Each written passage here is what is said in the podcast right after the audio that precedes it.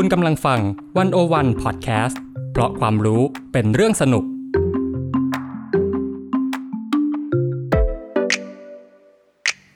One O One In Focus เจาะไฮไลท์เด่น เศรษฐกิจสังคมการเมืองทั้งไทยและเทศโดยกองบรรณาธิการ The One O One dot wor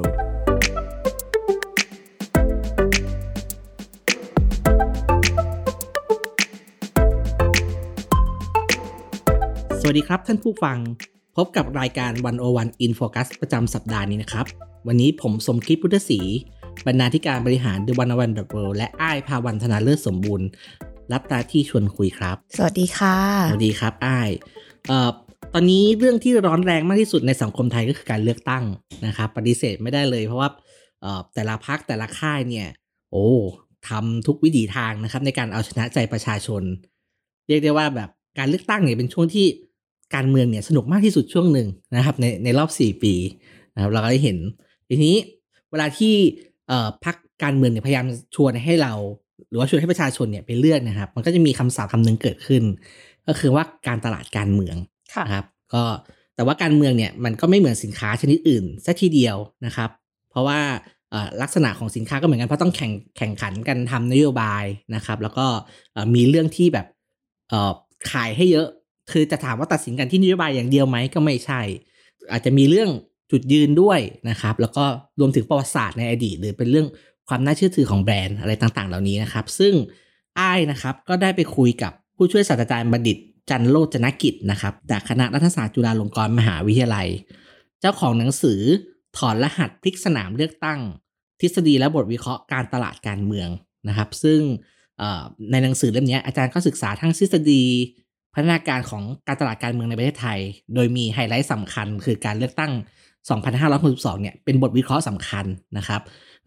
ผมเข้าใจว่าเนี่ยอ้ายก็ไปชวนอาจารย์คุยต่อยอดมาถึงการเลือกตั้งครั้งนี้ ชวนอาจารย์บอกว่าคนที่ศึกษาการตลาดการเมืองเนี่ย พอมามองการเลือกตั้งครั้งเนี้ยอาจารย์เห็นอะไร อยากชวนอ้ายให้เริ่มต้นเล่าให้ฟังอย่างนี้เลยครับว่าเวลาที่อาจารย์วิเคราะห์การเลือกตั้งครั้งนี้อาจารย์เริ่มต้นยังไงครับ ค่ะ อย่างอื่นเลยเราต้องมาดูเรื่องความเปลี่ยนแปลงทางด้านการเมืองแล้วก็กติกาในรอบนี้ก่อนนะคะถ้าเกิดเราย้อนดูภาพรวมเนี่ยเราจะเห็นว่าการเลือกตั้งรอบนี้เนี่ยเป็นการเลือกตั้งครั้งที่ 2 ภายใต้รัฐธรรมนูญ 2560 ค่ะ ซึ่งเลือกตั้งครั้งแรกก็อย่างที่พี่จุงบอกที่อาจารย์อ้างถึงในหนังสือก็คือ 2562 เนาะเมื่อ 4 ปีที่แล้วครับซึ่งการเลือกตั้งครั้งก่อนเนี่ยเราก็จะเห็นได้ว่าเป็นช่วงที่คอสชดูเหมือนว่าจะยังมีอำนาจอยู่ คุณประยุทธ์เนี่ยเป็นรัฐมนตรีแบบ พอเลือกตั้งปุ๊บ เราก็พอจะเดาได้แล้วว่าคุณประยุทธ์น่าจะนอนมาแน่นอนเนาะแต่ว่า ในคราวนี้เนี่ยเหมือนดูราวกับว่าการเมืองจะเปลี่ยนไปแล้ว และที่สำคัญคือคนเปลี่ยนไปแล้วค่ะพี่จุง เราจะเห็นได้ว่าคุณประยุทธ์เนี่ยไม่สามารถนั่งอยู่เฉยๆ อยู่บนหิ้งรอให้คนเสนอชื่อเป็นนายกรัฐมนตรีได้แล้ว เพราะว่าไม่แน่แล้วว่าจะขายออกเหมือนเดิมหรือเปล่า ก็ต้องลงมาแสดงตัวลงมาเป็นตัวแทนแคนดิเดตของพรรคการเมืองอย่างพรรครวมไทยสร้างชาติอย่างชัดเจน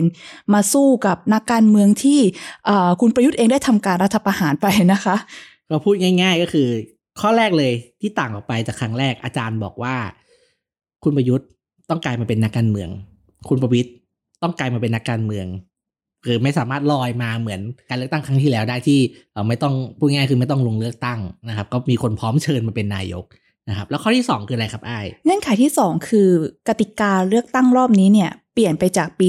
2562 พอสมควรค่ะ ก็คือจากเดิมหลักๆ เนี่ย จากเดิมคราวก่อนเราเลือกตั้งด้วยบัตรใบเดียวนะคะ ซึ่งบังคับให้เราจะต้องเลือกทั้งพักทั้งคนไปในเวลาเดียวกัน รอบนี้เนี่ยเราเปลี่ยนเป็นบัตร 2 ใบแล้วค่ะ พูดง่ายๆแล้วก็ดูเหมือนว่าจะมีเสรีภาพในการเลือกมากขึ้น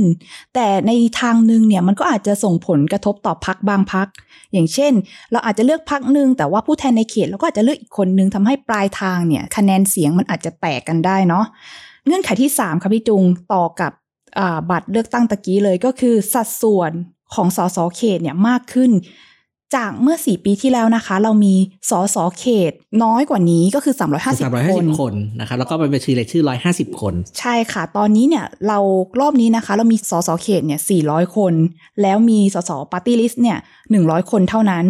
ซึ่งหมายความว่าอะไรหมายความว่าการแข่งขันระหว่างพื้นที่ การดึงตัวสสที่เป็นเจ้าของพื้นที่ของแต่ละพรรคเนี่ยมันก็จะอ่าเรียกว่าน่าตื่นเต้นมากขึ้นเนาะครับแล้วที่สำคัญเนี่ย เราจะเห็นได้ว่ากกตก็แบ่งเขตไม่เหมือนเดิมนะคะ สสเขตเนี่ยอยู่ท่ามกลางความไม่แน่นอนจนกระทั่งกกตประกาศว่าต่อไปเนี้ยตรงเนี้ยตรงเนี้ยคือเขตเลือกตั้งที่หนึ่งที่สองอะไรก็ว่าไป แล้วเราก็จะเห็นปรากฏการณ์ว่าผู้สมัครจำนวนมากบางคนก็ผิดหวัง บางคนก็ขับข้องใจว่าทำไมมันมีการแบ่งเขตแปลกๆ อย่างเช่น เรามีเขตกอ แต่ว่าภายในเขตกอ เรายกเว้นแขวงนอนหนูมอม้าชอช้างอะไรก็ว่าไป มันทำให้เราคาดเดาได้ยากขึ้นว่าตกลงแล้วเนี่ยสสในพื้นที่คนเดิมเนี่ย จะได้คะแนนเสียงเหมือนเดิมหรือเปล่า เรื่องนี้ก็เคยคุยกับอาจารย์เข็มทองกับพี่วิสุทธ์คมวัชรพงศ์นะครับในรายการวันวันโพสคลิปเหมือนกัน คือปกติในการแบ่งเขตของกกตเนี่ยก็มีการใช้เพื่อบางพรรคการเมืองเนี่ยได้เปรียบในการเลือกตั้งนะครับแต่ว่ารอบนี้เนี่ยกกตไทยเนี่ยแบ่งเขตแปลกนะครับ เพราะว่าแบ่งออกมาเนี่ยเหมือนไม่มีใครแฮปปี้เลยดูไม่มีใครแบบว่ารู้สึกว่าตัวเองได้เปรียบเลยนะครับ ก็จะเป็นเซลกันว่าหรืออาจจะเป็น ความตั้งใจของกกตที่จะต้องทำให้แบบแต่ละพักเนี่ยเท่าเท่าๆกันคือไม่ได้เปรียบเท่าเท่าๆกันอืมอะไรอย่างเงี้ยครับ ค่ะ ซึ่งอาจารย์บัณฑิตเองก็บอกว่าปี 62 เนี่ยเราก็ประเมินยากแล้วระดับหนึ่งเนาะแต่ปีนี้เนี่ยบอกได้เลยว่ามองไม่ออกจริง ๆ ว่าใครจะมาเป็นที่หนึ่งอย่างเพื่อไทยโอเค อาจจะแลนด์สไลด์ แต่ว่าจะง่ายได้ขนาดนั้นจริงหรือเปล่าก็ต้องรอดูกันต่อไปค่ะ ครับ ก็น่าสนใจนะครับเอ่อผมเองก็มีโอกาสได้อ่านบทความนี้ด้วยเช่นกันนะครับ อาจารย์บดิก็ชี้ให้เห็นว่าเอ่อท่ามกลางการเปลี่ยนแปลงทางการเมืองนะครับ แล้วก็กติกาการทางการเมืองเนี่ยคืออย่างน้อยที่สุดมันก็สะท้อนให้เห็นว่า ต่อให้คนรู้สึกว่าตัวเองอยู่ในสนามที่ไม่ทัดเทียมกันนะครับ สู้ในกติกาที่กรรมการลำเอียง สู้ในพื้นที่ที่ตัวเองมีอำนาจต่อรองน้อย แต่ก็ยังเลือกใช้การเลือกตั้งเป็นช่องทางในการต่อสู้สนามทางความคิดนะครับอ่อฉะนั้น อาจารย์เลยว่าการเลือกตั้งครั้งนี้ยสำคัญ เพราะว่ามันสะท้อนสปิริตซ้อนสปิริตที่ว่าการเลือกตั้งเป็นทางออก จากที่พี่จุงพูดมาไอ้ก็เห็นด้วยค่ะ แล้วก็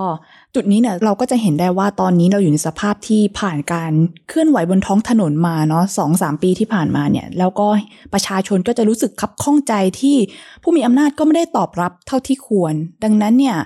การเลือกตั้งจึงดูเหมือนจะเป็นทางออกที่จะทำให้คนได้ส่งเสียงได้อย่างชัดเจนมากที่สุด ซึ่งมันก็จะสะท้อนความรู้สึกนึกคิดอย่างที่อาจารย์แล้วก็พี่จุงว่าจริง ๆ ค่ะ ครับ ทีนี้ก็มาถึงเรื่องที่หลายคนเห็นตรงกันนะครับ ว่าสนุกแล้วก็น่าสนใจมาก แล้วก็เป็นหัวใจของสิ่งที่อาจารย์บัณฑิตเนี่ยกำลังศึกษาเลยก็คือเรื่องกลยุทธ์การตลาดนะครับคือจะบอกว่าแบบการตลาดการเมืองเนี่ยก็คือไปมองว่าพรรคการเมืองเนี่ยพยายามจะโพสิชันตัวเองยังไง นะครับจะขายตัวเองแบบไหนนะครับ อาจารย์ก็ในในบทสัมภาษณ์ฉบับเต็มนะครับอาจารย์ก็วิเคราะห์สนุกเลยครับแต่ว่าอยากชวนอ้ายเล่าให้ฟังหน่อยครับว่าอาจารย์ตั้งต้นในการวิเคราะห์กลยุทธ์การตลาดของพรรคการเมืองยังไง อ่าสำหรับในมุมมองของอาจารย์บัณฑิตนะคะ ที่ได้ผ่านการศึกษามาเนี่ย อาจารย์ก็ได้จำแนกพักการเมืองเอาไว้ 3 กลุ่มค่ะ กลุ่มแรกเนี่ยเป็นพักที่เน้นผลิตภัณฑ์ หรือพูดง่ายๆว่า ผมมีของแบบนี้แหละ คุณจะซื้อไม่ซื้อก็เรื่องของคุณ แต่ว่าผมจะทำทุกวิถีทางว่าจะขายได้อ่ากลุ่มที่สองค่ะ เป็นพักที่อ่าเน้นการถามความเห็นประชาชนก่อนว่า อยากได้สินค้าอยากได้นโยบายประเภทไหนหรอ แล้วนโยบายของเราจะทำให้คุณพอใจได้ยังไงบ้าง พูดง่ายๆ ก็เหมือนแบบการสำรวจตลาด ก่อนที่จะทำสินค้าผลิตลงไปในตลาดเนาะคะครับและกลุ่มสุดท้ายเนี่ยก็เป็นกลุ่มที่เรียกได้ว่าเป็นเน้นการตลาดเฉพาะ สักนิดหนึ่งซึ่งอาจารย์ก็แบ่งได้แบบย่อยๆ อีก 2 ประเภทนะคะ แบบแรกเนี่ยเขาเรียกว่าการตลาดแบบสร้างอนาคตร่วมกัน ยกตัวอย่างง่ายๆ ก็อย่างเช่นพักอนาคตใหม่ในช่วงที่ผ่านมาเนาะก็คือจะเป็นพักการเมืองที่พยายามขายฝันขายภาพอนาคต ว่าเราจะเปลี่ยนประเทศไปเป็นแบบไหนอะแต่ว่าคุณจะได้อนาคตแบบนั้นเนี่ยก็ต่อเมื่อเลือกผมเท่านั้นนะอืมแล้วแบบที่สองก็คือเป็นพักการเมืองที่เน้นการตลาดเฉพาะอย่างเช่นอ่า ผมไม่สนใจหรอกว่าเรื่องอื่นจะเป็นยังไง ผมสนใจแต่เรื่องเฉพาะแบบเรื่องเศรษฐกิจ อ่า เรื่องปราบคอร์รัปชันเรื่องแบบพุทธศาสนาจะเป็นประจำชาติให้ได้ อะไรอย่างนี้เป็นต้นค่ะ คือคือพอฟังอย่างเงี้ยเราก็พยายามเอาไปจับนะเอ๊ะพักการเมืองไหน ที่แข่งกันอยู่เนี้ยพักไหนนะเป็นพักที่เน้นการขายพักไหนเป็นเน้นที่เน้นการตลาดนะครับ หรือเป็นพักหนึ่งเป็นเน้นแบบที่ขายของที่ตัวเองมีอยู่แล้ว เนี่ย อันเนี้ยอ่านแล้วก็เออเรา มันเป็นในเชิงทฤษฎีเนาะเราก็เอาไปใช้แล้วก็จะงงๆนะครับแต่ไม่มีอันหนึ่งที่พี่คิดว่าอาจารย์อาจารย์บัณฑิตเนี่ยเปรียบเทียบให้แบบเราแบบเห็นภาพมากอยากให้อ้ายเราให้ฟังหน่อย คืออาจารย์เนี่ยได้เปรียบเทียบไว้ว่าอย่างพักพลังประชารัฐกับรวมไทยสร้างชาติของสองลุงของเราเนี่ย มันเหมือนอะร้านอาหารที่อยู่หัวซอยท้ายซอยอะค่ะครับแล้วมันอารมณ์ประมาณว่าประชาชนก็อยู่ตรงกลาง แล้วเขาก็อยู่แบบเป็นเจ้าถิ่นแถวนั้นอะ ผมจะทำอาหารแบบเนี้ย คุณจะซื้อไม่ซื้อก็เรื่องของคุณ แต่ผมก็แบบทำเท่าที่มีอยู่คุณจะยังไงล่ะ อันนี้ก็คือเป็นพวกที่พักเน้นผลิตภัณฑ์ที่ตัวเองอยากจะขายค่ะแต่ว่าใช่ถือว่า location ดีกว่าเพื่อน ใช่โอเคอย่างเพื่อไทยเนี่ย อาจารย์เปรียบว่าเหมือน modern trade ซึ่งจริง ๆ แล้วเนี่ย ก็จะคล้ายๆกับสองพรรคแรกเหมือนกันนะคะ คือมีสินค้าที่ต้องการจะขายก็บอก แต่ว่าสินค้าเขาก็ดูดี อ่า แล้วก็บริหารจัดการอ่า modern trade ก็อ่าห้างใหญ่ ใช่ไหมครับอ่ามีของขายเยอะค่ะ แล้วก็น่าเชื่อถือในในในแบบว่าถ้าถ้าบอกว่าสินค้าของของพรรคการเมืองคือนโยบายนโยบายของเพื่อไทยก็เอออย่างน้อยอย่างน้อยในอดีตก็พิสูจน์มาว่าของโอเคนะ อะไรอย่างงี้ใช่ไหมครับ อืมไม่รู้จะซื้ออะไรก็ลองดูของเขาก่อนก็ได้เนาะ ก้าวไกลเนี่ยเหมือนวัยรุ่นสร้างตัวค่ะ ซึ่งก็อาจจะคล้ายๆ กับอนาคตใหม่นิดนึงก็คือเอ่อเป็นการสร้างสร้างภาพอนาคตว่า เออเนี่ยเราจะเราจะพยายามทำให้ได้แบบนี้นะ แต่คุณอาจจะต้องช่วยเราหน่อยประมาณนี้ค่ะครับส่วนภูมิใจไทยเนี่ยอ่าอาจารย์บอกว่าเหมือนซุ้มกัญชาหลังหมู่บ้าน ใครจะยังไงก็ได้แหละ แต่ว่าผมขอกัญชาได้ไหมโอเคโอเคค่ะ อืม เห็นภาพนะครับ เห็นภาพคือพอมองอย่างเนี้ยก็เออ เห็นเห็นอยู่ว่าอ่า แต่ละภาคการเมืองเนี่ยถ้าเปรียบเทียบง่ายๆเนี่ยเป็นเป็นแบบไหนนะครับ ทีนี้นอกจากภาพรวมๆแล้วเนี่ยอ่าพาร์ทหนึ่งที่สนุกมากๆของงานนะครับ ก็คือ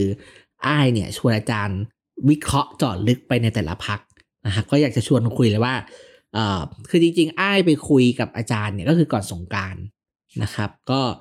จากสงการถึงนี้เนี่ยก็มีอะไรที่เปลี่ยนแปลงอยู่ตลอดเวลาเป็นธรรมดาของช่วงเข้มข้นนะครับแต่ว่าในภาพใหญ่เนี่ยก็คิดว่ายังยังสะท้อนสิ่งนี้อยู่ก็เลยคิดว่าเอามาเล่าตู่กันฟังก็ยังใช้ได้นะครับลองลองดูครับอาจารย์มองพักเพื่อไทยยังไงครับ อาจารย์มองว่าพักเพื่อไทยเนี่ย จริง ๆ เป็นพักการเมืองที่แบรนด์แข็งแรงเนาะคะ แล้วก็คนจะกังวลสงสัยเรื่องความสามารถในการบริหารประเทศเนี่ย น้อยกว่าพักอื่น ๆ เพราะเราก็เคยมีตัวอย่างความสำเร็จในยุคคุณทักษิณหรือว่าในยุคต่างๆ มาแล้ว ประชาชนเนี่ยจึงมั่นใจได้ในระดับหนึ่งว่าจะทำงานได้ทำงานเป็นแน่นอน ผู้สมัครแต่ละคนเนี่ยก็เรียกได้ว่าผ่านการคัดสรรมาอย่างดี เป็นบ้านใหญ่เป็นที่นิยม เป็นคนที่มีโอกาสได้รับเลือกตั้งต่างๆ ซึ่งอ่าอาจารย์บัณฑิตมองว่าเผลอๆพักเพื่อไทยเนี่ยจะเป็นพักที่ได้รับความไว้วางใจจากประชาชนมากที่สุดด้วยซ้ำนะครับแล้วก็จุดแข็งอีกด้านหนึ่งที่ไอ้ก็ค่อนข้างจะเอ่อประหลาดใจเหมือนกันก็คืออาจารย์มองว่าแคนดิเดตของพักนี้เนี่ย เข้มแข็งที่สุดสตรองที่สุดเท่าที่เคยมีมาเลย ก็คืออย่างเช่นเอ่อคุณอิงเนาะแพทองทานชินวัตรนะคะ ถ้าเกิดเราไปดูโปรไฟล์เนี่ยเรียกได้ว่าเป็นลูกของอดีตนายกทักษิณมาเป็นหลานอาของอดีตนายกอย่างคุณยิ่งรักษณ์เป็นหลานลุงของอดีตนายกคุณสมชายวงศ์สวัสดิ์ซึ่งเป็นคนที่มีประสบการณ์ทางตรงทั้งนั้นเลย แต่ละคนก็ผ่านยุครัฐประหารโดนอ่า กันแกล้งทางการเมืองอะไรต่างๆ แล้วถ้าเกิดเราย้อนกลับไปดูว่าคุณยิ่งรักษ์เนี่ย มีเวลาแค่ 49 วันก่อน จะลงเลือกตั้งได้จนได้เป็นนายกรัฐมนตรีเนี่ย คุณอิงถือว่ามีเวลามากกว่านั้นเยอะ และเป็นคนที่มีคนรู้จักมากกว่าเยอะ ฉะนั้นเนี่ยดูถูกไม่ได้ แล้วไอ้ก็ถามนะคะว่า จริง ๆ แล้วเนี่ยเราก็ยังไม่เคยเห็นคุณอิงในสนามการเมืองเลย มันจะโอเคเหรอคะที่มันจะไม่กลายเป็นจุดอ่อนเหรอเพราะว่าคนก็อาจจะอย่างเช่น อายุน้อยเนาะคะ อ่าอาจจะกลายเป็นแบบมีเป็นตัวแทนจากคุณพ่อเออจะต้องเชื่อฟังคุณพ่อหรือเปล่าหลายๆ คนก็ตั้งคำถามแบบนั้น แต่อาจารย์บัณฑิตก็มองว่า อืม จริง ๆ ในแวดวงของนักบริหารเนี่ย คุณอิงก็ไม่ใช่หน้าใหม่หน้าใหม่นมีประสบการณ์ในก็เป็การทำธุรกิจมาบ้างใช่แล้ว แล้วถ้าเกิดเราไปดูการเลือกตั้งประธานาธิบดีของสหรัฐเนี่ย คนก็ตั้งคำถามกับโดนัลด์ทรัมป์แบบเดียวกัน คือคุณไม่เคยทำงานการเมืองมาก่อน คุณจะบริหารประเทศได้ไหม ซึ่งโอเค สุดท้ายผลลัพธ์เป็นยังไงไม่รู้นะคะ แต่โดนัลด์ทรัมป์ก็ได้เป็นประธานาธิบดี อ่า ฉะนั้นเนี่ย ก็เรียกได้ว่าดูเบาไม่ได้ะค่ะ อย่าลืมนะครับ ว่าสิ่งที่อาจารย์บัณฑิตศึกษาเนี่ยก็คือเรื่องการตลาดการเมืองในสนามเลือกตั้งนะครับฉะนั้นเวลาที่อาจารย์บอกว่าคุณอิงเนี่ยเป็นจุดแข็งเนี่ยคือจริง เพราะว่าคือเป็นเป็นผลิตภัณฑ์ที่แบบเอามาขายให้คนเลือกคือคนคนเลือกนะครับทั้ง พูดง่ายๆเป็นสายตรงชินวัตรนะครับ คืออาจารย์บอกว่าเป็นลูกทักษิณหลานยิ่งรักอะไรอย่างเงี้ยคือจริงๆคือเป็นสายตรงชินวัตรฉะนั้นแบบขายได้ในสนามการเมืองนะครับ แต่ถ้าไม่ใช่ในตลาดที่เป็นเรื่องการเลือกตั้งเนี่ย ก็จะมีคนบอกว่า แต่อาจจะเป็นจุดอ่อนคนก็คิดว่าแบบว่าเป็นชินวัตรเป็นสายตรงชินวัตรใช่ไหมครับเอ่อก็ต้องยอมรับคนบางกลุ่มเนี่ยโดยเฉพาะชนชั้นนำเนี่ยก็ไม่ได้ไว้วางใจคุณทักษิณหรือไม่ได้ไว้ไว้วางใจชินวัตร นี้นั่นก็ตัวนี้อาจจะเป็นจุดอ่อนนะครับแต่ว่าไอในประเด็นเนี้ยผมก็เห็นด้วยกับอาจารย์บัณฑิตนะเพราะถ้าในสนามการเมืองในตลาดเลือกตั้งเนี่ยชินวัตรเนี่ยเป็นจุดแข็งแน่นอนนะครับ แล้วก็อีกอันหนึ่งที่อาเล่าให้ฟังเราคิดว่าน่าสนใจก็คือเอเรื่องความมั่นใจของประชาชนนะครับโดยที่ว่าแบบบอกว่าประชาชนมั่นใจว่าอ่าทำงานได้แล้วก็ทำงานเป็นนะครับ ซึ่งก็ สอดคล้องกับสโลแกนที่พรรคเพื่อไทยใช้ตอนนี้เลย คิดใหญ่ทำเป็นมเพื่อไทยทุกคนนะครับ คือคือในสมัยไทยรักไทยเนี่ย สโลแกนของพรรคไทยรักไทยคือ คิดใหม่ทำใหม่ เพื่อไทยทุกคนอืมนะครับ ตอนนี้เลยเป็นคิดใหญ่ทำเป็นนะครับ ก็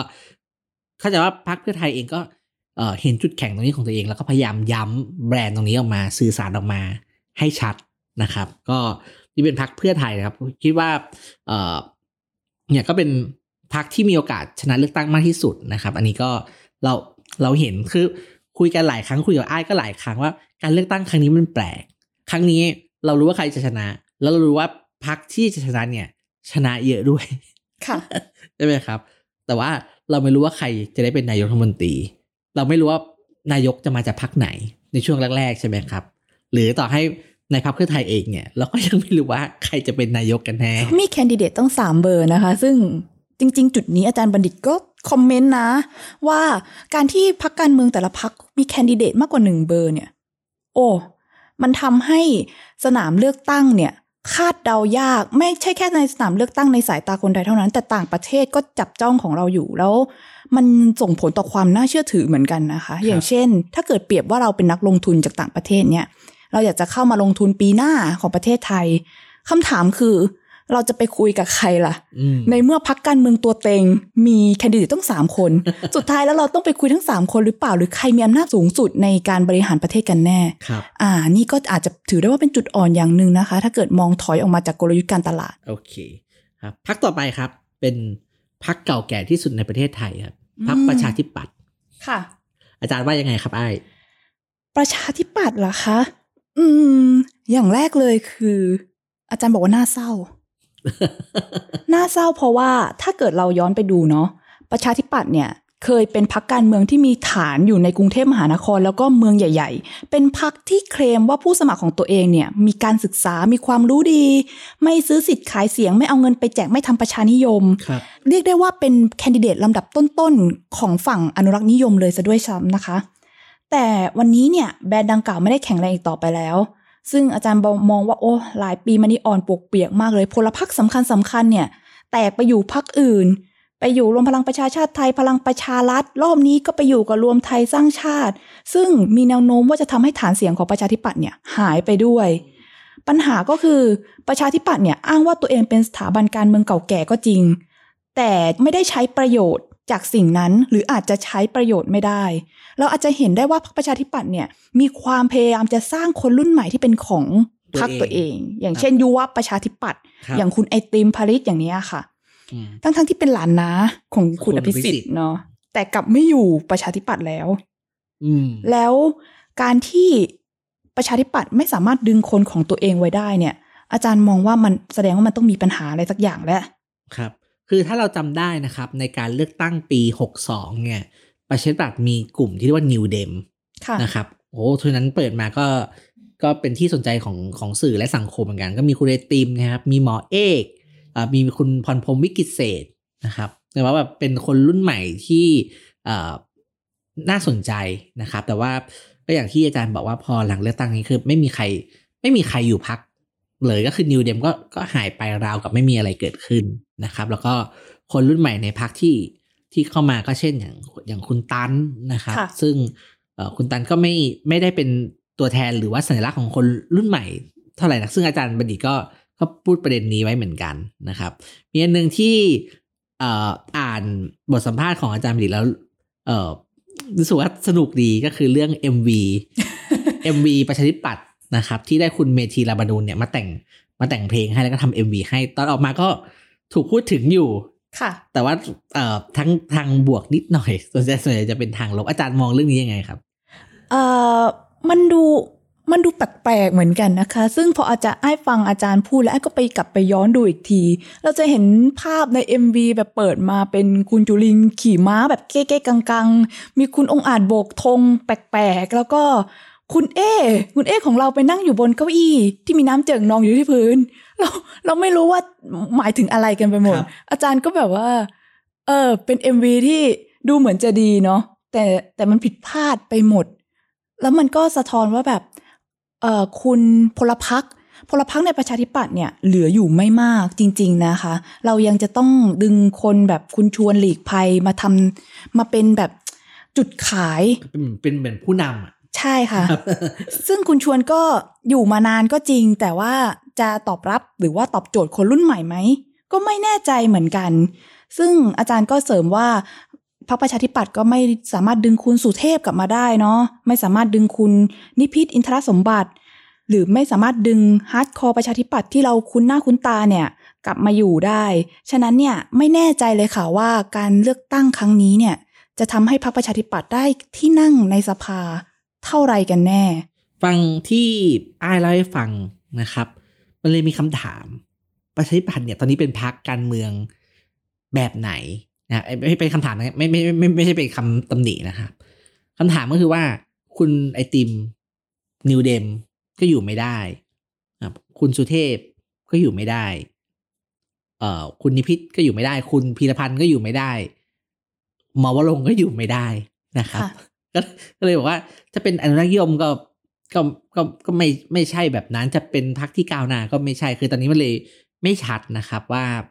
ว่าเอ่อประชาธิปัตย์เป็นอะไร ซึ่งจริงๆอาจารย์บัณฑิตเนี่ยก็มีคำตอบอยู่ อาจารย์บอกว่าเพราะสุดท้ายแล้วเนี่ย ภาพลักษณ์ของประชาธิปัตย์ที่มีปัญหา เพราะว่าประชาธิปัตย์ไม่เล่นการเมืองในระบบนะครับ แล้วก็ไปสนับสนุนให้ให้คนในพรรคเนี่ยไปเล่นการเมืองบนท้องถนน ทั้งที่ในฐานะพรรคการเมืองเนี่ยควรควรจะ มีหน้าที่ทำให้การเมืองในระบบเนี่ยมันเดินต่อไปด้วยนะครับแต่บอกว่าเอ่อท่านอาจารย์ก็พูดตรงว่ายุคนั้นที่กปสออกมาเนี่ยประชาธิปัตย์ก็มีบทบาทเยอะนะครับ ถึงแม้ว่าจะตอนภายหลังเนี่ยหลายคนจะออกมาปฏิเสธว่าไม่ใช่นะครับ แต่ว่าในแง่ภาพลักษณ์เนี่ยคนมันคนมันจำแบบนั้นไปจริง ๆนะครับ แล้วก็เอ่อเป็นเป็นคำถามที่ตามมาคือคำถามก็คนคนก็ ถามเราจะเห็นนะครับ ไม่ว่าคนพรรคประชาธิปัตย์ไปออกรายการที่ไหนก็จะถูกถามเรื่องจุดยืนประชาธิปไตยทำไมไปสนับสนุนพลเอกประยุทธ์อะทำไมคล้ายๆว่าแบบเออบอกว่าประชาธิปัตย์เนี่ยเออ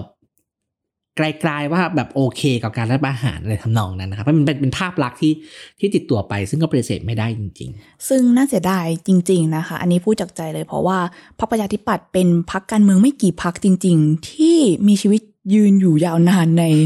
ในสังคมการเมืองไทยครับในสังคมที่เราเห็นได้ว่าพรรคการเมืองต่างๆ เกิดขึ้นตั้งอยู่ดับไปอย่างอืมรวดเร็ว การที่พรรคพรรคหนึ่งจะดำเนินมาถึงจุดนี้เนี่ยไม่ง่ายเลยๆก็เป็นก็เป็นข้อดีสิ่งที่ไอ้พูดบอกก็เป็นข้อดี เพราะว่าเอ่อในบรรดาคนที่ตามการเมืองมาเนี่ย ประเด็นหนึ่งที่เขาจับตามองก็คือว่าก้าวต่อไปของประชาธิปัตย์จะเป็นยังไง ในฐานะสถาบันการพรรคการเมืองเนี่ย จะฟื้นฟูความเชื่อมั่นกลับมายังไงนะครับ ก็ก็ต้องเป็นอีกประเด็นหนึ่งที่น่าติดตามนะครับมาถึงพักหัวซอยกับท้ายซอยครับ ในคำของอาจารย์มดิตพะพลังประชารัฐและรวมไทยสร้างชาติ อาจารย์เห็นอะไรจากสองพักนี้ครับ เอาอย่างนี้ดีกว่าไอ้ก็ถามเขาว่าพักสองพักนี้แบรนดิ้งเขาขายอะไรเขาเขาได้เปรียบ จากอะไรกันแน่ ซึ่งอาจารย์ก็มองว่าสองพักนี้เนี่ยได้รับความไว้วางใจจากชนชั้นนำสูง ซึ่งเป็นฐานเสียงสำคัญเลยทีเดียวครับมองว่าเป็นตัวแทนของฝ่ายอนุรักษ์นิยม ซึ่งพูดกันตามตรงว่าอาจารย์มองว่าเราไม่ได้มีฝ่ายอนุรักษ์นิยมที่อาจจะสามารถสร้างพรรคการเมืองที่เป็นที่ยอมรับครับของคนรุ่นใหม่ของคนสมัยใหม่ สร้างนโยบายใหม่ ๆ ที่คนจะซื้อได้ ดังนั้นเนี่ยพรรคอนุรักษ์นิยมที่เป็นตัวแทน อย่างที่เห็นก็จะเป็นสองพรรคนี้เนี่ยแหละค่ะที่เป็นหลักๆเนาะซึ่งไอ้ก็ถามเขาว่าจุดเด่นในการแบบขายนโยบายในขายเลือกตั้งสิ่งที่มันเป็นคาริสมาดึงดูดของเขาคืออะไรกันแน่ ในฐานะที่อะกึ่งหนึ่งคือเป็นพรรคที่มาจากทหารเนาะคะ เป็นผู้นำทหาร ผู้นำทหารมาเล่นการเมืองเนี่ย วิธีการเล่นการเมืองวิธีการหาเสียงมันต่างไปจากพรรคการเมืองอื่น ๆ บ้างไหมมอาจารย์บัณฑิตก็บอกว่าจุดเด่นก็คือขอโทษนะคะ ปลาใสไปด่าไป เออ คือแบบเฮียก็จะทำกับข้าวเฮียก็จะทำนโยบายแบบเนี้ย ไม่ชอบ ก็แบบกินไม่กินก็เรื่องของคุณนั่นแหละ แต่ว่าผมก็ทำได้เท่านี้แหละผมเหนื่อย ครับ เออ ประมาณนี้ค่ะต้องคือต้องคือต้องจริใช้งต้องใช้คำที่อาจารย์บัณฑิตอธิบายเห็นภาพ ลูกค้าถามเฮียครับ สั่งกะเพราหมูทำไมได้กะเพราปลาสั่งกะเพราเนื้อทำไมได้กะเพรากุ้ง ไอะเฮียก็ตอบแบบยาวๆเออจะกินก็กินไม่กินก็ไม่ต้องกินนะครับ กินไม่ได้ก็ไม่ต้องแดกอะไรอย่างนี้นะครับ เป็นเป็นเป็นร้านอาหารที่ทำอาหารได้หลอยถ้วยมาก คนเสิร์ฟโยนจานโยนช้อนให้คุณเก็บกิน คุณไม่มีทางเลือกคุณก็ต้องกิน ที่คังคำที่อาจารย์ใช้อธิบายพักสามารถพลังประชารัฐและสามารถอ่านได้ในบทสัมภาษณ์ฉบับเต็มนะคะ แต่แต่พี่จุงครับอาจารย์ก็บอกว่า อันเนี้ยมันมันเป็นจุด ที่ก็ขายได้ในคนกลุ่มหนึ่งเนาะเพราะว่าคนบางกลุ่มก็จะแบบว่าเอ้ย ก็เฮียเขาจริงใจเฮียเขาด่าตลกดีสนุกดีนี่ก็บอกตรงๆมาแล้วนี่ว่าทำไม่อร่อยจะกินไม่กินก็เรื่องของคุณ เอ้ากล้าพูดก็กล้ากินเปล่าวะอย่างนี้ไงค่ะคืออย่างที่ไอ้บอกครับ อาจารย์วิเคราะห์ว่าสองพักนี้ได้รับความไว้วางใจจากชนชั้นนำนะครับ คือชนชั้นนำเนี่ย ถ้าพูดในภาษาของอาจารย์บัณฑิตนะครับ คือเขาไม่ต้องกินอาหารที่สองพักนี้ทำนะก็มีร้านทางเลือกอื่นๆฉะนั้นฉะนั้นสำหรับเขาเนี่ยก็ใช้สองพักนี้เป็นร้านอาหารใหญ่ที่ทำอาหารให้ประชาชน ชนชั้นล่างกินไปนะครับ ก็จะกินก็กินไม่กินก็ไม่ต้องกินนะครับส่วนส่วนชนชั้นเนี่ยเลือกได้ เพราะว่าส่วนชั้นนำเนี่ยโดยสภาพไม่ต้องกินร้านอาหารที่สองพักนี้เป็นคนทำอยู่แล้วหมายว่าโดยสภาพหมายถึงโดยเงื่อนไขทางเศรษฐกิจและสังคมนะครับ เพราะเขาไม่ได้รับผลกระทบจากนโยบาย มากเท่าไหร่หรือ เอาข้อจริงนโยบายที่สองพักนี้ทำเนี่ย ก็เป็นคุณกับชนชั้นนำแล้วก็กลุ่มทุนใหญ่ อันนี้ก็เป็นที่วิพากษ์วิจารณ์กันเยอะนะครับผม ค่ะ มีอีกคำถามหนึ่งที่อ้ายถามอาจารย์บัณฑิตเหมือนกันว่า ตกลงแล้วสองพักนี้เนี่ยเขาเป็นคู่แข่งกัน หรือเขาเป็นพวกเดียวกันกันแน่อ่าอ่าช่วงที่ผ่านมาเราก็จะเห็นมีข่าวลุงตู่ตีกับลุงป้อม นู่นนี่นู่นนี่จะแตกหักกันหรือเปล่า หรือว่าจะจับอับมือรักกันเหมือนเดิม คืออาจารย์มองว่าปัญหาใหญ่ของสองพักนี้คือพลังประชารัฐกับรวมไทยสร้างชาติเนี่ยนะคะ ก็คือสองพักนี้เนี่ยไม่สามารถแยกตัวเองออกจากกันและกันได้ ก็คือแบบภาพลักษณ์มันใกล้เคียงกันอยู่ประมาณหนึ่งแต่ในทางกลับกันเนี่ยถ้ามันเป็นความตั้งใจที่จะไม่สร้างความแตกต่างระหว่างพวกเขาเองเนี่ย จงใจทิ้งให้มันเป็นความคุมเครือ นั่นหมายความว่าปลายทางเนี่ยสองพักนี้ก็ไปรวมเป็นพักเดียวกันน่ะแหละเผลอๆตอนนี้เขาอาจจะคำนวณรู้แล้วจะด้วยซ้ำว่าถ้าเกิดเรารวมกันทั้งสองพักเนี่ย จะได้สสในที่นั่งในสภาเท่าไหร่ เออ มันเหมือนเป็นยุทธการแตกแบงค์พันอย่างหนึ่งในสายตาของอาจารย์บัณฑิตค่ะ อืม น่าสนใจนะครับ คือคนคนไม่ค่อยมองว่าสองพักนี้ยังมีความความเชื่อมโยงกันอยู่ อาจารย์บัณฑิตก็ชี้ให้เห็นนะครับว่า ก็สุดท้ายเขาก็อาจจะแตกกันเขาพร้อมจะกลับมาร่วมมือกันได้ ถ้าจำเป็นนะครับนี้มาถึงพักที่เอ่อที่อาจารย์เรียกว่าเป็นพักวัยรุ่นสร้างตัวนะครับเป็นขวัญใจวัยรุ่นเหมือนกันนะคะพักก้าวไกลครับอาจารย์มองยังไงครับ อาจารย์มองว่าผลงานในสภาที่ผ่านมาทำให้พักก้าวไกลได้เปรียบมาก ไม่ว่าจะเป็นการอภิปรายไม่ไว้วางใจของคุณทิมพิธาของคุณรังสิมันต์โรมของคุณอมรัตน์ต่างๆ เนี่ยทำให้ฐานเสียง ที่เคยโหวตให้กับอนาคตใหม่ จนถึงตอนนี้ก็ยังเชื่อว่าน่าจะมีคนไม่น้อยเลยทีเดียวที่ยังโหวตให้ก้าวไกลเหมือนเดิม คืออย่างที่พี่จุงและอาจารย์ว่านะคะ ก็คือพักเนี้ยแบรนด์ของเขามันแข็งแรงมากว่าเขาต้องการขายอะไร เขาต้องการเปลี่ยนประเทศเขาต้องการ เสนอนโยบายแบบไหน แต่จุดอ่อนก็คือเป็นแนววัยรุ่นสร้างตัวทำให้เราอาจจะไม่มั่นใจได้ว่า เอ๊ะพูดนโยบายซะดีขนาดนี้แล้วจะทำได้จริงหรือเปล่า แต่ละคนมีประสบการณ์น้อยนะ ผู้สมัครหลาย ๆ เขตเนี่ยก็ต้องไปชนกับบ้านใหญ่ในหลาย ๆ พื้นที่ แล้วที่น่าสนใจก็คือพักนี้เนี่ยเราก็รู้น่าจะเดากันได้นะคะว่า มีฐานเสียงเป็นคนรุ่นใหม่เสียมาก แต่ถ้าเกิดเราไปดูสัดส่วนของผู้เลือกตั้งเนี่ย คนที่มีสิทธิ์เลือกตั้งตอนนี้หลัก ๆ เป็น Gen X นะคะ แล้วคือคือจำนวนประชากรของประเทศไทยเนี่ย Gen X มีจำนวนมากที่สุดค่ะ ครับผมทำให้ฐานเสียงสำคัญของพรรคก้าวไกลอย่างเช่น Gen Y กับ Gen Z อะอาจจะต้องร่วมมือกัน เพื่อที่จะได้คะแนนเสียงชนะกลุ่ม Gen X ที่อาจจะไปเลือกเออพรรคหัวซอยท้ายซอยหรือว่าอะไรต่างๆ แต่ว่าในตอนนี้เนี่ยเราก็จะเห็นการแข่งขันกันระหว่างเพื่อไทยกับก้าวไกลเนาะถ้าเกิดหัวคะแนนเสียงของคนรุ่นใหม่มันแตกออกไปอย่างนั้นน่ะ สุดท้ายแล้ว สสของพักที่มีเคยมีอยู่เนี่ยมันอาจจะน้อยไป อย่างเมื่อปี 62 เนี่ยที่อนาคตใหม่ได้เยอะได้ที่นั่งถึง 80 ที่นั่งในสภาเนี่ยมันก็เกิดจากการสูตรคำนวณสสปัดเศษกติกาด้วย ใช่มันเป็นผลของกติกาด้วย ซึ่งก็เป็นความไม่ตั้งใจของผู้มีอำนาจแหละไอ้ายว่า ซึ่งพอมาอยู่ในกติกาใหม่ อยู่ในรูปแบบใหม่ อยู่ในการเมืองใหม่ ในตอนที่เราเป็นอยู่ตอนนี้เนี่ยก้าวไกลก็ไม่แน่ว่าจะได้ 80 ที่นั่งเหมือนเดิมนะคะ อืม แต่ว่าเรื่องเอ่อการอาจารย์เรื่องกลุ่มฐานเสียงเนี่ย ก็น่าสนใจเหมือนกันนะครับ คือในทางหนึ่งเราเราก็รู้ใช่ไหมครับว่าไอ้สองพักฝ่ายประชาธิปไตยพักก็คือก้าวไกลกับเพื่อไทยเนี่ย มันมีฐานเสียงที่เหลื่อมกันอยู่นะครับคือกลุ่มกลุ่มที่เป็นแฟนพันธ์แท้ก้าวไกลเนี่ยยังไงก็ไม่เลือกเพื่อไทยใช่ไหมครับกลุ่มที่เป็นแฟนพันธ์แท้เพื่อไทยเนี่ยก็ไม่ไม่ไปเลือก ก้าวไกลแน่ๆแต่จะมีกลุ่มตรงกลางๆเนี่ยที่ยังลังเลอยู่อันนี้คือแย่งกันนะครับ แต่ว่าเมื่อวันก่อนเนี่ยผมฟังคุณธนาธรให้สัมภาษณ์ซึ่งก็น่าสนใจนะครับ คือคุณธนาธรบอกว่าจะมีอีกกลุ่มหนึ่งที่จะเป็นฐานเสียงให้ก้าวไกลได้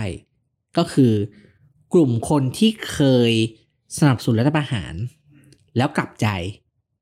นะครับ คุณธนาธรบอกว่ากลุ่มนี้เนี่ย ถ้าพูดตรงๆก็คือ ไม่ได้ชอบเพื่อไทยนะครับ กลุ่มเนี้ยจำนวนหนึ่งเนี่ย ก็คือจะกลับมาเลือกก้าวไกลเพราะรู้แล้วว่ารัฐรัฐประหารไม่ใช่ทางออก แล้วก็ไม่ชอบเพื่อไทยก็จะกลับมาเลือกก้าวไกลแทนนะครับฉะนั้นแบบว่าก็น่าน่าสนใจเหมือนกันว่าผลการเลือกตั้งออกมาเนี่ยการเลือกตั้งจะแบ่งเป็นแบบกลุ่ม Gen X Gen Y Gen Z เหมือนที่อาจารย์บัณฑิตวิเคราะห์ไว้ไหม หรือว่าจะมีเริ่มมีการข้ามกลุ่มมากขึ้นนะครับ แล้วก็เราก็จะเห็นว่า แนวทางการหาเสียงของก้าวไกลกับเพื่อไทยเนี่ยก็มีความแตกต่างกันอยู่นะครับ ซึ่งเดี๋ยวคงได้ได้คุยกันต่อไปครับต่อไปเป็นพักขวัญใจวัยรุ่นพักหนึ่งเลยนะครับ ขวัญใจจริงเหรอคะเอ่อคนคนพูดถึงเยอะนะครับ แต่ว่าเวลาพูดถึงพักเนี้ยก็จะพูดแบบในทางติดตลกนิดนึงนะครับแต่ถูกแต่ถูกพูดถึงแน่ค่ะๆนะก็คือพักภูมิใจไทยอ่านะครับซุ้มซุ้มกัญชาหลังหมู่บ้านนะครับ ซุ้มกัญชาหลังหมู่บ้านคือต้องพูดอย่างนี้ก่อนว่า แบรนด์ อาจารย์บัณฑิตก็พูดเอ่ยปากเองเลยนะคะ ว่ากัญชาเนี่ยกลายเป็นแบรนดิ้งของพรรคภูมิใจไทยไปแล้ว ไม่ว่าเขาจะตั้งใจหรือไม่ตั้งใจ ซึ่งมันเป็นทั้งจุดเด่นแล้วก็จุดอ่อนนะคะ ก็คือจะมีคนที่มันไม่โอเคเลยกับ เรื่องของแบบกัญชาที่เป็นอยู่ณตอนนี้ ยังไงก็จะไม่ซื้อภูมิใจไทยแน่ครับๆแต่ในขณะเดียวกันก็มีคนที่ได้ประโยชน์จากนโยบายกัญชาของพรรคภูมิใจไทยจริง ๆ ดังนั้นเนี่ยมันก็อาจจะยังมีคนที่ ชอบแบรนดิ้งแบบนี้อยู่เนาะแต่เอาเป็นว่าถ้าเรามองจุดยืนหรือแบบจุดการตลาดของพรรคภูมิใจไทย อาจารย์บัณฑิตมองว่า ต่อให้เขาจะเป็นพรรคที่มีกระสุนเยอะที่สุด มีอดีตสสย้ายพรรคเข้ามารวมกับเขาต้องเยอะต้องแยะเนี่ย แต่ว่าเขาอะไม่น่าจะ มีเป้าประสงค์ว่าจะเป็นพรรคอันดับหนึ่งก็ได้นะคะ เพราะว่าครับนี่เป็นหลักการของพรรคภูมิใจไทยมาตลอด ขึ้นชื่อว่าเป็นพรรคการเมืองที่ยึดหลักอำนาจเป็นธรรม คือใครเป็นรัฐบาล ใครดิวได้ เราก็เข้าไปอยู่ฝ่ายนั้นเป้าเป้าประสงค์ของภูมิใจไทยเนี่ยคือชนะตลอดแต่ไม่ได้ชนะในการเลือกตั้ง คือชนะในเกมการเมือง คือคุณจะมีอำนาจ คุณจะเป็นพรรคฝ่ายรัฐบาลตลอด ดังนั้นเนี่ยการเลือกตั้งรอบนี้เนี่ยก็อาจจะคล้ายๆเดิมกับที่พรรคภูมิใจไทยเคยวางยุทธศาสตร์มา คือ ไม่เป็นอันดับหนึ่งก็ได้ ไม่เป็นครับนายกก็ได้ แต่เราเป็นพรรคอันดับเบอร์สองเบอร์สามเป็นพรรคระดับกลางๆ ที่มีคนมาชวนมาขอ ให้จะต้องไปเป็นพรรคร่วมรัฐบาล เพราะว่าเขามีสสที่อยู่ในกำมือเนี่ย ไม่น้อยครับ อันนี้เป็นบทวิเคราะห์ที่น่าสนใจมากเลยนะครับ เพราะว่าเอ่อเป้าหมายของการเล่นการเมืองของพรรคการเมืองเนี่ยมีได้หลายแบบค่ะนะครับถ้าเล่นเพื่อชนะการเลือกตั้ง และอยากไปเป็นนายกรัฐมนตรีเนี่ยก็เป็นเกมแบบหนึ่งใช่ไหมครับ แต่ถ้าเกมของเราคือไม่ได้อยากจะเป็นที่หนึ่งนะแต่อยากจะเป็นที่สองหรือที่สามเพื่อให้ได้ตำแหน่งรัฐมนตรีดีๆเนี่ยวิธีการเล่นการเมืองก็จะเป็นอีกแบบหนึ่งนะครับมีตัวอย่างคลาสสิกมากเลยนะครับ ก็คือพักเอ่อพักชาติไทยของคุณบรรหารศิลปะอาชา คือคุณบรรหารเนี่ยวันที่เป็นนายกเนี่ยก็คือเป็นพักอันดับหนึ่งใช่ไหมครับโอ้คือสาหัสนะครับด้วยความที่เป็นนักการเมืองภูทรไม่ได้เป็นที่นิยมของคนชั้นกลางในกรุงเทพเนี่ย ทำอะไรก็จะโดนด่าใช่ไหมครับ แต่พอคุณบรรหารพอพักชาติไทยขนาดเล็กลงเนี่ย เราไม่ได้เล่นการเมืองเพื่อเป็นนายรัฐมนตรีเนี่ย แต่เล่นการเมืองเพื่อเป็นรัฐมนตรีเนี่ยโอ้พักพักชาติไทยเนี่ย เล่นการเมืองคมมาก แล้วก็เล่นได้เปรียบตลอด ผมคิดว่าโพซิชันจะคล้ายๆ ภูมิใจไทยในรอบนี้ คือภูมิใจไทยไม่มีไม่มีความจำเป็นต้องเป็นที่หนึ่งค่ะนะครับแต่ว่าการันตีว่าด้วยโพซิชันเนี่ยเป็นรัฐบาลแน่ แล้วก็ได้น่าจะได้กระทรวง ใหญ่แน่ใช่ไหมครับ ก็ตอนนี้คนก็เอ่อคุณอนุทินก็พูดเองนะครับ ว่ายังไงขอกระทรวงสาธารณสุขกับคมนาคมไว้ เพราะยังมีงานที่ยังทำไม่เสร็จรัฐบาลที่แล้วนะครับก็ต้องลองมาดูกันว่าเอ่อภูมิใจไทยที่คนที่ว่าแบบว่าเอ่อรอบนี้กระแสไม่มีแต่กระสุนมาอะไรอย่างเงี้ยครับสับการเมืองเนี่ยจะปักหมุดได้ขนาดไหน พูดถึงภูมิใจไทยเนี่ยก็มีข้อสังเกตหนึ่งนะครับเอ่อรวมถึงพลังประชารัฐกับรวมไทยสร้างชาติด้วย แต่ว่าสองพันนี้จะจะต่างกันนิดนึง สังเกตไหมครับไอ้ายภูมิใจไทยไม่ค่อยส่งคนไปดีเบตอืมอืมเราไม่เคยเห็นคุณอนุทินไปอยู่ในเวทีดีเบตกับใช่พรรคการเมืองอื่นๆนะมีคะมีออกสัมภาษณ์เดี่ยวบ้างนะครับ ก็สัมภาษณ์เดี่ยวเฉพาะสื่อที่ที่ที่ใหญ่หน่อย เช่น คุณสอยยุทธนะครับครับ แล้วก็น่าจะมาที่ที่วันวันด้วยนะครับแอบโฆแอบษสณาปไว้อยก่อนแอบสปอยสักนิดนะคะแต่เราแต่เราไม่ได้ใหญ่แบบนั้นนะ แต่ว่า แต่ว่าพูดถึงว่าเออคุณอนุทินเนี่ยเขาเลือกเวทีออกอยู่ค่ะระดับหนึ่งนะครับเอ่อเหมือนกับเอ่อพลังประชารัฐกับรวมไทยสร้างชาติ แต่ที่ต่างกันคือเอ่อพลังประชารัฐกับรวมไทยสร้างชาติมีตัวไปออกดีเบตนะครับ เป็นตัวตึงนะครับ ก็คือคุณชัยวุฒิท่านคมานุสรณ์ค่ะนะครับ แล้วก็เอ่ออีกของรวมไทยสร้างชาติก็จะเป็นคุณเสกสกลอัฏฐาวงศ์ก็คือคุณแลมโบเอ่อคำถามคืออย่างนี้ครับไอ้คิดว่าคุณชัยวุฒิและคุณเสกเสกสกลเนี่ย เวลาไปออกทีวีหรือไปออกดีเบตเนี่ยเขารู้ไหมว่าบนกระแสในโลกโซเชียลเนี่ยเขาถูกด่ามากกว่ามากกว่า ถูกชม ผมคิดว่าเขารู้นะครับไออ้ายก็คิดว่าเขารู้นะคะ แต่ว่าเขาก็ยังเลือกมาออก ซึ่งก็สะท้อนอะไรอยู่ เช่น เป็นไปได้ว่าเขาเขาเขาต้องการมาส่ง message ไปถึงกลุ่ม fanbase ของเขา แบบที่ไอ้ายบอกว่าเอ่อมี แฟนเบสที่เป็นที่บอกว่าจริงใจอะไรอย่างนี้ใช่ไหมครับ ก็ออกมาย้ำไม่เห็นว่าเราจริงใจนะ เราย้ำเมสเซจเดิมนะครับ กับอีกอันนึงเนี่ย ผมคิดว่าต้องจับตาดูให้ดี เพราะว่าเออเป็นไปได้ว่านะครับเออสองคนนี้ยอมเป็นเป้า เพื่อให้เอ่อคนที่ทำงานการเมืองในเชิงพื้นที่เนี่ยทำงานได้สะดวกมากขึ้นนะครับอืมเพราะว่าภูมิใจไทยก็เหมือนกันคือ เลือกที่จะโลโปรไฟล์นะครับ ไม่อยู่ในกระแสไม่อยู่ในสื่อมากนะครับ จะไปทำงานอ่าเชิงพื้นที่เยอะนะครับ แล้วก็เป็นยุทธศาสตร์ที่แต่ละพักเนี่ยเลือกใช้ไม่เหมือนกันนะครับก็เป็นก็เป็นการตลาดการเมืองอีกแบบหนึ่งด้วยเหมือนกันนะครับค่ะทีนี้มาถึงช่วงสุดท้ายนะครับ ซึ่งเอ่อเป็นคำถามที่เอ่อผมชอบมากนะครับ เพราะว่าเวลามองการเมืองเรามักจะลืมพักเหล่านี้ไปนะครับ คือไอ้ายชวนอาจารย์บัณฑิตวิเคราะห์พักขนาดกลาง หรือพักขนาดเล็กหน่อยว่า ว่ามีพักไหนที่น่าสนใจบ้าง เป็นยังไงบ้างครับไอ้ายอ่าหลักๆขออนุญาตพูดถึงสองพักละกันนะคะ ที่น่าจะคุ้นหูคุ้นตาหลาย ๆ คนบ้าง ก็คือพักของคุณเสรีพิสุทธิ์หรือพักเสรีรวมไทยนะคะ ซึ่งเขาก็มีแบนดิ้งที่มีชื่อเสียงดีเรื่องการปราบปรามทุจริต แล้วก็ที่ผ่านมาคุณเสรีพิสุทธิ์เนี่ยก็แสดงตนอยู่ตรงข้ามกับคุณประยุทธ์อย่างชัดเจนนะคะ มีภาพนักการเมืองที่เป็นอดีตข้าราชการด้วยทำให้น่าจะได้รับแรงสนับสนุนจาก กลุ่มข้าราชการที่เป็นจริงด้วยจำนวนหนึ่ง แล้วอาจารย์บัณฑิตมองว่าเป้าหมายของพรรคเสรีรวมไทยหรือคุณพิสุทธิ์เนี่ยมีอ g e n d a ว่าถ้าเกิดร่วมรัฐบาลเนี่ยน่าจะต้องให้ตำแหน่งของรัฐมนตรีกระทรวงมหาดไทย รองนายกหรือตำแหน่งใดๆที่มีอำนาจในการคุมตำรวจคุมกระบวนการยุติธรรมเนี่ยนะคะ ซึ่งจุดยืนเนี่ยก็อาจจะคล้ายๆกับภูมิใจไทยคือไม่จำเป็นต้องชนะ แต่เข้าร่วมรัฐบาลได้ เพียงแต่รอบที่ผ่านมาเนี่ยด้วย จุดยืนที่อาจจะเป็นประชาธิปไตยมากกว่าของคุณเสรีทำให้ไม่ได้เข้าไปอยู่กับพักฝ่ายรัฐบาลของคุณประยุทธ์นะคะ แต่รอบหน้าเนี่ยถ้าเกิดเปลี่ยนแกนนำจัดตั้งรัฐบาลก็ไม่แน่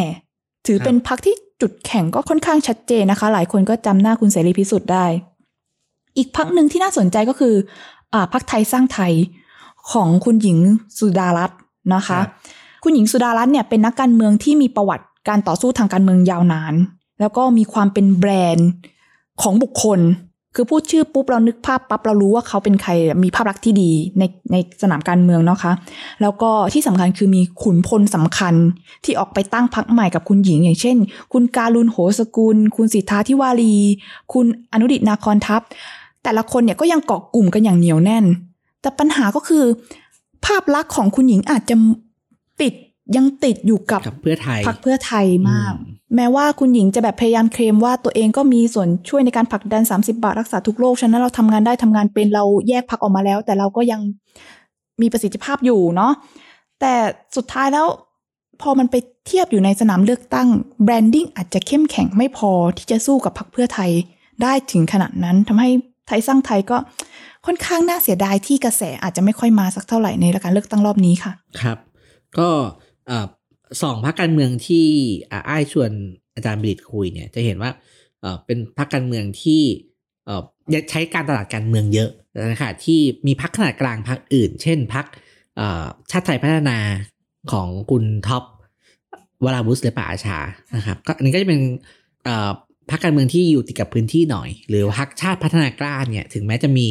คุณกรณ์ คุณอรรถวิชช์เข้าไปรวมกันเนี่ย ก็ ทำ branding ชัดเจนมากขึ้นนะครับ แต่ว่า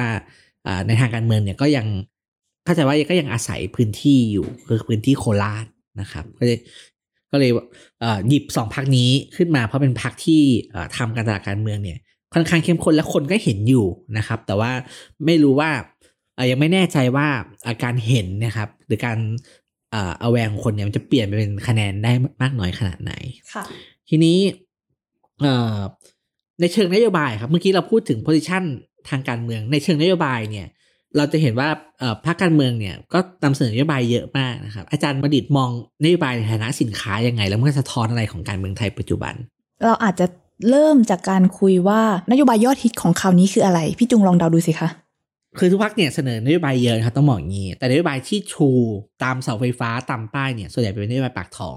อ่า ใช่ค่ะ ซึ่งมันก็สะท้อนภาพ เศรษฐกิจความยากลำบากที่เรากำลังเผชิญมาอยู่นะคะ ซึ่งอาจารย์มาดิตก็มองว่าเออสภาพเศรษฐกิจเนี่ยมันเป็นปัญหาใหญ่ของสังคมการเมืองไทยของเราตอนนี้จริง ๆ คือเราตกอยู่ในความขัดแย้ง ระหว่างภายในประเทศเนี่ยจนตอนนี้ประเทศเพื่อนบ้านก็มีระดับการพัฒนาที่สูงขึ้นนะคะครับอ่าแล้วที่ผ่านมาเราก็ยังมีผู้นำประเทศที่พูดอะไรอย่างเช่น ไปขายยางที่ดาวอังคาร เอาหมามุ้ยไปขายเพื่อกระตุ้นเศรษฐกิจ อะไรแบบนี้อะค่ะ เอาตเอาตามตรงมันก็สะท้อนถึงความเชื่อมั่น มันอาจจะดูไม่น่าเชื่อถือสำหรับสายตาคนนอกสักเท่าไหร่นะคะ นอกจากนี้เนี่ยเรายังมีปัญหาเรื้อรังอย่างเช่น ปัญหากับดักรายได้ปานกลางภายในประเทศ คือเราไม่สามารถเพิ่มผลิตภาพในประเทศได้มานานหลายปีแล้ว แล้วก็เรื่องค่าแรงเนี่ยก็เป็นปัญหาหนึ่งที่ถกเถียงกันมานานว่า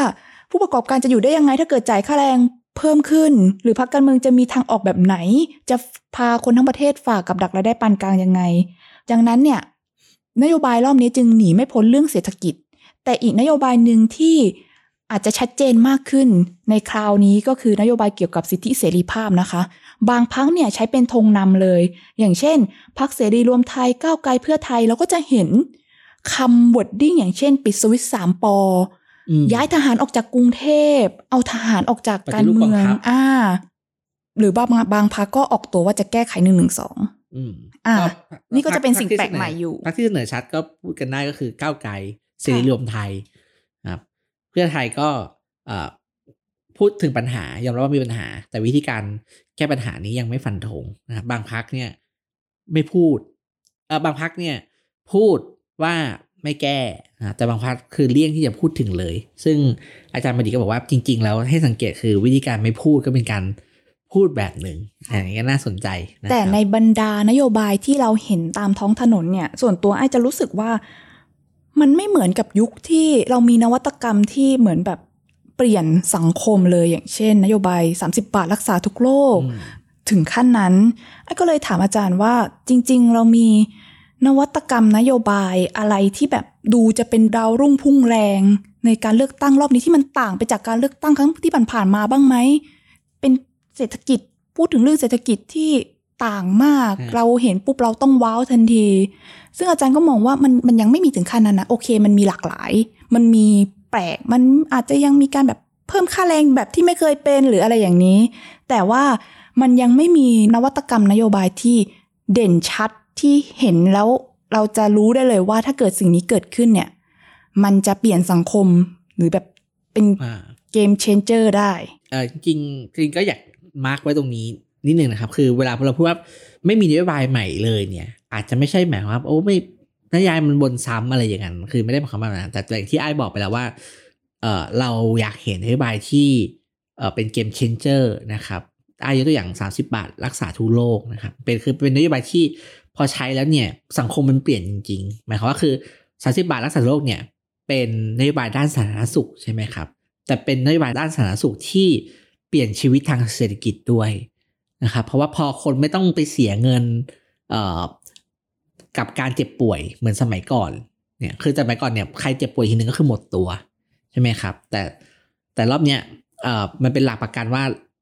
เราจะไม่ต้องหมดตัวจากการเจ็บไข้ได้ป่วยเนี่ย มันก็ตอบโจทย์เชิงเศรษฐกิจได้ด้วย คือคนก็ทำงานได้เต็มที่ใครโดนใครโชคร้ายเจ็บป่วยเนี่ยก็ไม่ไม่ต้องหมดตัวก็สามารถต่อยอดทางธุรกิจได้คืออ่าสังคมไทยเนี่ย คาดหวังนโยบายแบบนั้นจากภาคการเมืองนะครับ แต่ว่าในการเลือกตั้งรอบนี้เนี่ยเราเห็นเราเห็นนโยบายใหม่นะสวัสดิการเนี่ยใหม่นะครับ หรือว่าการพูดถึงความเหลื่อมล้ำภาษาที่ใช้ในในทางนโยบายเนี่ยมีการเปลี่ยนแปลงอยู่นะครับเออแต่ก่อนเวลาปากท้องเนี่ยก็ปากท้องทำยังไงให้ให้อยู่ดีกินดีครับแต่เดี๋ยวนี้จะมีคำคำว่าความเหลื่อมล้ำที่จริง ๆ เป็น concept ทางวิชาการเนี่ยมันเริ่มเข้าไปอยู่ในนโยบายมากขึ้นครับอีกอันหนึ่งที่ ที่เป็นมิติใหม่แต่ว่าก็ต้องรอการพิสูจน์ว่าจะยังไงต่อก็คือทุนผูกขาดซึ่งเอ่อก้าวไกลเป็นพรรคที่พยายามจะขายทุนนี้ก็จะทลายทลายทุนผูกขาดนะครับ ก็เป็นคำที่ถูกเอามาใช้ในเชิงนโยบายมากขึ้นนะครับ แต่ว่าก็เห็นด้วยกับอาจารย์บัณฑิตครับว่า ในแง่ของแพ็กเกจใหญ่ๆ ที่ชูกันออกมาขายโดยเฉพาะพรรคการเมืองหลักนะครับ ไม่ได้เป็นพวกบัตรสวัสดิการทั้งหลายอะไรอย่างเงี้ครับ ก็เอ่อ ก็ยังยังไม่ไม่ได้ใหม่ในเชิงนวัตกรรมเนาะเอ่ออีกอันหนึ่งที่มาหลังจากที่อ้ายไปคุยกับอาจารย์บัณฑิต ก็คือเงินดิจิตอลหนึ่งหมื่นบาทของพรรคเพื่อไทยค่ะครับ อันนี้ในเชิงเอ่อในเชิงนโยบายเนี่ยฮือฮามาก เพราะมันใหญ่นะครับงบประมาณที่ใช้เนี่ยห้าแสนห้าหมื่นล้านบาท แล้วใช้ทีเดียวตุ้มนะครับ แต่ว่าในในเชิงคอนเซปต์เนี่ยเอ่อ ก็มีการพูดกันอยู่ว่าเออมันก็ยังไม่ไม่ไม่ใหม่มากนะครับ อาจารย์นิธิเอียวศรีวงเพิ่งเขียนบทความเกี่ยวกับเรื่องนี้โดยเฉพาะเลย อาจารย์คิดว่าเออนโยบายนี้อาจจะไม่ได้ส่งผลมากอย่างอย่างที่คิด ภายใต้โครงสร้างเศรษฐกิจไทยที่เป็นอยู่อะไรอย่างเงี้ยครับ ทีนี้ก็จะเห็นว่าเออมันยังมีความเคลือบแคลงอยู่หรือยังตั้งคำถามอยู่ว่าทำไมนโยบายในเชิงไอ้ที่เป็นนวัตกรรมเชิงนโยบายจริงๆเนี่ยมันเกิดขึ้นไม่ได้ ซึ่งเข้าใจว่าอ้ายก็ชวนอาจารย์คุยเรื่องนี้เหมือนกันว่าทำไม นโยบายใหม่ๆ ที่มันเปลี่ยนประเทศได้เนี่ยมันถึงไม่เกิดขึ้น อาจารย์คุยยังไงครับอาจารย์มองว่านวัตกรรมเชิงนโยบายเนี่ยมันเกิดขึ้นได้ยากเพราะว่าเอาจริง ๆ เราเจอยุทธศาสตร์ชาติ 20 ปีครอบการพัฒนาประเทศอยู่นะคะ ซึ่งคนที่ร่างยุทธศาสตร์เนี่ย เราก็ไม่รู้ว่าจะได้เห็นครบ 20 ปีหรือเปล่า แต่ว่าพวกเราเนี่ยเป็นผู้ได้รับผลกระทบทางตรงแน่นอนเนาะยุทธศาสตร์ชาติเนี่ยมันเป็นสิ่งที่อ่อถกเถียงได้ยาก มันมีความเป็นนามธรรม ที่อาจารย์ใช้คำว่าคนไทยชอบเรียกบาลี คิดอะไรไม่ออกก็ใส่สิ่งที่เป็นนามธรรมไว้ก่อนเสร็จแล้วก็เปิดช่องให้ผู้ใช้อำนาจเนี่ย ใช้เหล่าเจ็ดอรหันต์ตีความ ถ้ากรรมการที่ตีความเนี่ย เป็นฝ่ายเดียวกับรัฐบาล คุณก็โอเคทำอะไรก็ได้ แต่ถ้ากรรมการเป็นฝ่ายตรงข้ามของคุณ โอกาสที่คุณจะถูกเตะออกจากเก้าอี้นายกหรือถูกออกจากตำแหน่งในสภาเนี่ย ง่ายมากถึงง่ายที่สุดนะคะ ฉะนั้นเนี่ยไอ้คิดว่าอาจารย์เนี่ยก็บอกว่าว่า ในรอบเนี้ยหลายพรรคการเมืองน่าจะยังมีอ g e n d a อะไรบางอย่างที่อยากทำมีเป้าประสงค์บางอย่างที่อยากทำอยู่ แต่ว่ามันสภาวะการเมืองที่ไม่แน่นอน สภาวะที่เราถูกจับจ้องกติกาที่มันทำให้คุณมีสิทธิ์ที่จะชนะการเลือกตั้งแต่คุณ ไม่แน่ว่าคุณจะได้เป็นนายกหรือไม่แน่ว่าคุณจะได้เป็นรัฐบาลหรือเปล่าเนี่ย มันทำให้ พูดอ g e n d a ที่ตัวเองทำได้ไม่เต็มปากอืมแล้วทีนี้เนี่ย ถ้าเกิดมันพูดชั้นมากไปอะค่ะ มันก็โดนหยิบไปฟ้องร้องอีกว่าอย่างเช่น พูดถึงการแก้หนึ่งหนึ่งสองนี้ก็ได้ค่ะครับว่าเราอาจจะโดนหยิบไปร้องในศาลรัฐธรรมนูญก็ได้ ว่าคุณแบบคุณคิดจะล้มล้างการปกครองหรือเปล่าหรือกระทั่งเราจะยกเลิกอำนาจสวในการเลือกนายก สิ่งนี้ก็อาจจะเอาไปโดนร้องในศาลได้เหมือนกัน ว่าคุณจะเปลี่ยนแปลงระบบโครงสร้างการปกครองหรือเปล่า ซึ่งถ้าเกิดมันมีคดีครั้งหนึ่งเนี่ยมันก็จะยืดเยื้อยาวนานถูกต้องไหมคะ พอสภาวะการเมืองมันไม่แน่นอน แต่ละพักเนี่ยไม่สามารถพูดอ g e n d a ที่อยากทำได้อย่างเต็มที่ มันก็ไม่เกิดสัญญาประชาคมมันไม่สามารถให้คำมั่นสัญญาแก่ประชาชนได้ว่า พอเราเป็นรัฐบาลปุ๊บ เราจะช่วยให้คุณชีวิตดีขึ้นยังไงอืมแล้วกลายเป็นว่าการดีลต่างๆ การต่อรองกับผู้มีอำนาจ การต่อรองระหว่างพัก มันจะถูกเข้าห้องปิดห้องแล้วล็อบบี้กันอยู่ในนั้น ประชาชนไม่มีส่วนรู้เห็น ซึ่งจะทำให้ประชาชนก็ขาดการมีส่วนร่วมในที่สุด อืม ครับ ฟังพี่ไอ้ายพูดมาเนี่ย ก็นึกถึงนะครับ คือ ตอนนี้วันนี้เราคุยกันเรื่องการตลาดการเมืองใช่ไหมครับ แล้วถ้ามองเอ่อเข้าไปในตลาดสินค้าปกติเนี่ย